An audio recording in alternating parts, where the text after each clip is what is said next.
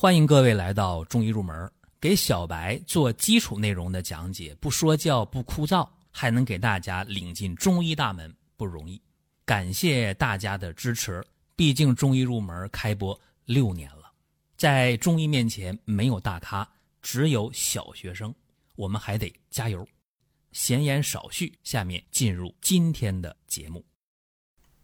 今天呢，和大家聊一下牛膝这味药啊。说具体应该怎么用？一提到牛膝，大家首先想到哦，这个药引血下行。还能想到别的吗？还能想到川牛膝、怀牛膝啊？说这两味药有区别，确实有区别，产地不一样啊，功效不一样啊。川牛膝四川产的，怀牛膝呢，河南呗，四大怀药之一啊，怀牛膝。川牛膝呢，破血通经，祛风湿，用于血瘀啊、闭经啊、风湿骨痛啊。那这个怀牛膝呢？怀牛膝啊，滋补肝肾呐，壮腰膝呀，治疗肝肾不足的呃一系列症状。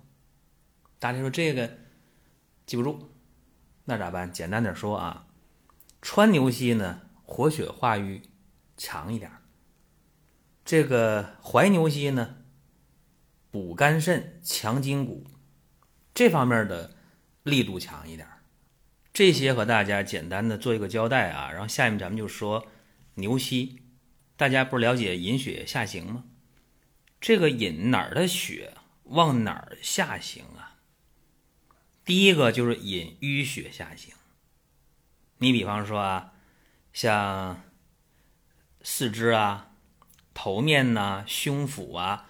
五脏六腑啊，出现了淤血了，那这个淤血必须要解除的，怎么办？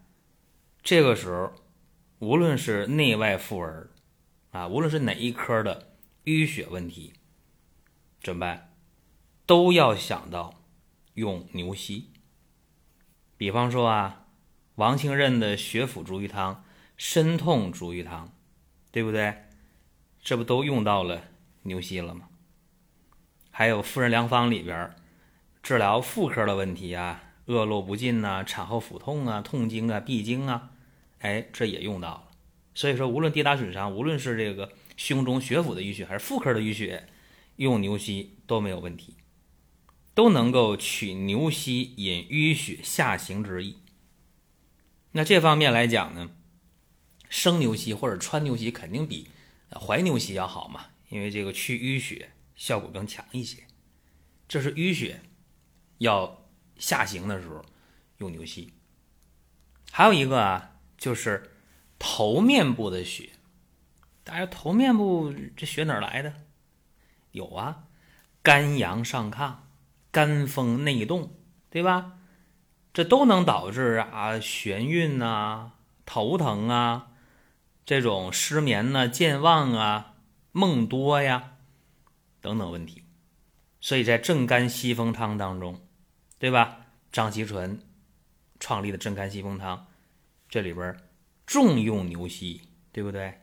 哎，所以说这个引上冲于头面胸腹，就上半身吧，上半身以上的这些这些血，或者说有些血停滞于头面部啊，都可以。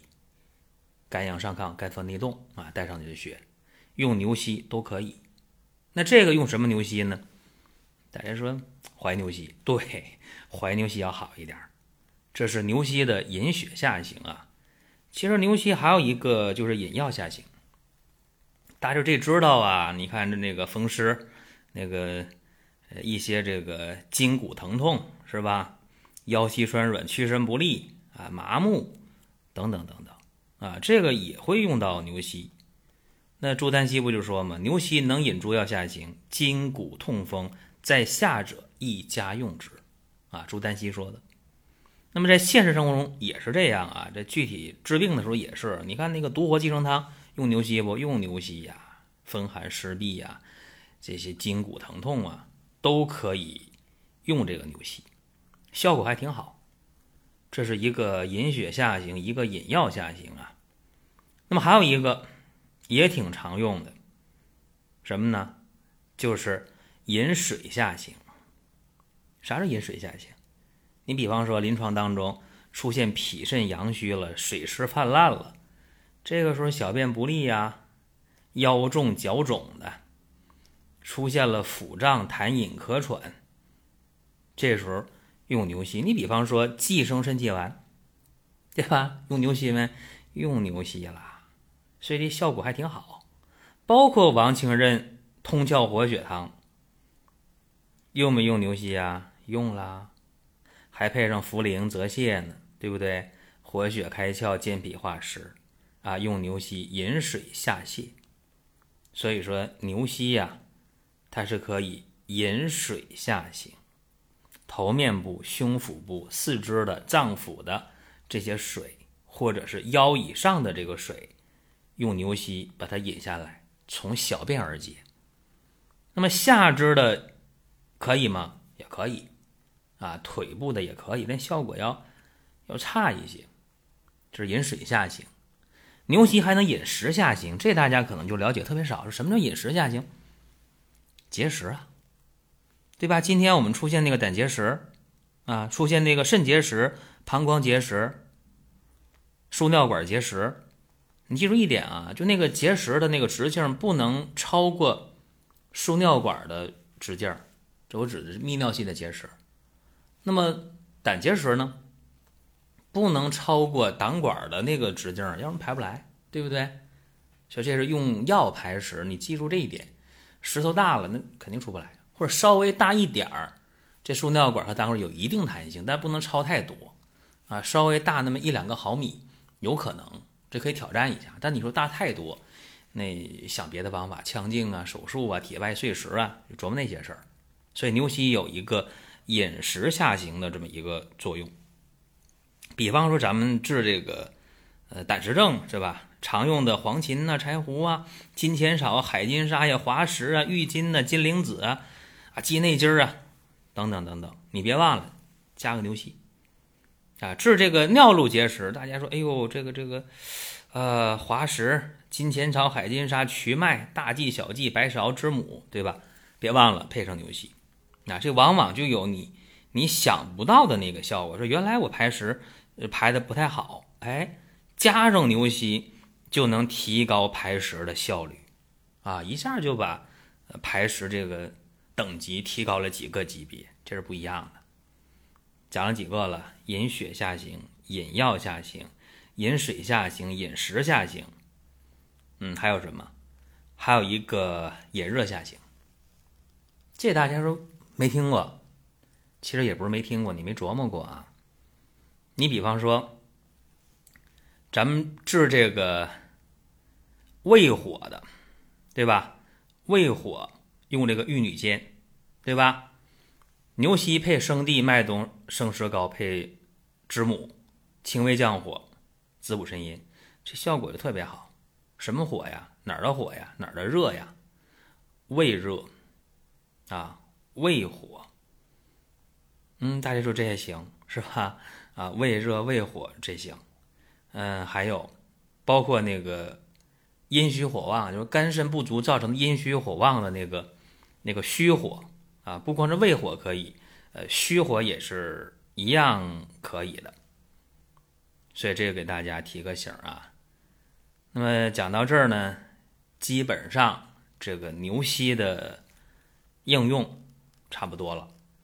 那么最近呢，我还发现啊，有一些名中医他在开方的时候，他会用牛膝，用的很巧，就是。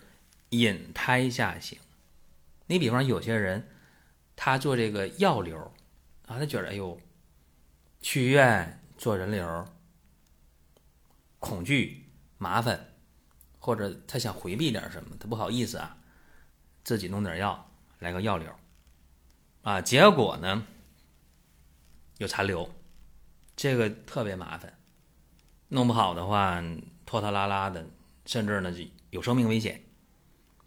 那么有老中医开方，我发现啊，他就会用到牛膝，啊，这个很厉害，啊，在这个正常去淤血生心血的这个配方当中，它加上牛膝，就能把那个残留的一些胎盘组织啊，就给它撵出来、排出来，这效果还不错啊。至于说有人可能会想到说，那能不能用牛膝干脆啊，就就可以造成这个呃人工流产或者药流的这么一个效果？这个我还没有这方面的接触，不了解啊，所以不方便多说。因为不了解的你，你怎么多讲呢？这是今天啊，咱们讲这个牛膝的一些基本的应用。那么讲到了活血祛瘀方面啊。川牛膝、生牛膝要好一些，滋补肝肾啊，强筋健骨方面，呃，怀牛膝、治牛膝效果要好一点。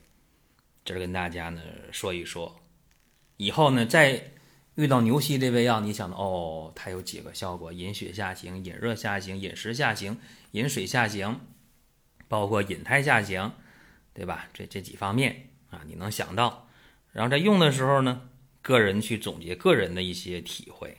其实讲到这儿呢，有些朋友啊能反应过来，说有些情况下牛膝呢真的不能用。对你比方说妊娠期用药的话，不要加牛膝，对吧？免得出现呃滑胎小产。再有呢就是崩漏带下的啊失血比较多的，这也不要用牛膝，那会增加出血量。包括遗精的啊梦遗的，或者平时精关不顾早泄的，这也不适合。用牛膝，啊，或者说脾虚泄泻的是吧？吃什么消化不太好，对应西医讲那个结肠炎啊这一类的，经常就拉稀，这也不适合用牛膝。包括中气下陷的、胃下垂的，包括子宫脱垂的、脏器下垂的也不适合。所以说，这个牛膝用起来呀，大概涉及到的就这么多。我们中医入门这个音频节目啊，它是针对呃入门者，针对呢初级的啊门外的，或者刚才讲小白呀这类人群，大家去听。你说你本身就是搞中医的，是吧？你那个基础特别扎实，你都搞临床多少年了，你再听这个就觉得不解渴啊。确实这样，它这个针对人群不一样。另外呢，我们讲这东西呢，仅供大家参考，对了错了呢。大家一听啊，对的吸收，错的你不听就得了啊。再者说了，这是一个免费的音频，没有收费啊。大家听的时候，你觉得有用就听，没用那就算了。这是我给大家这么一个小建议。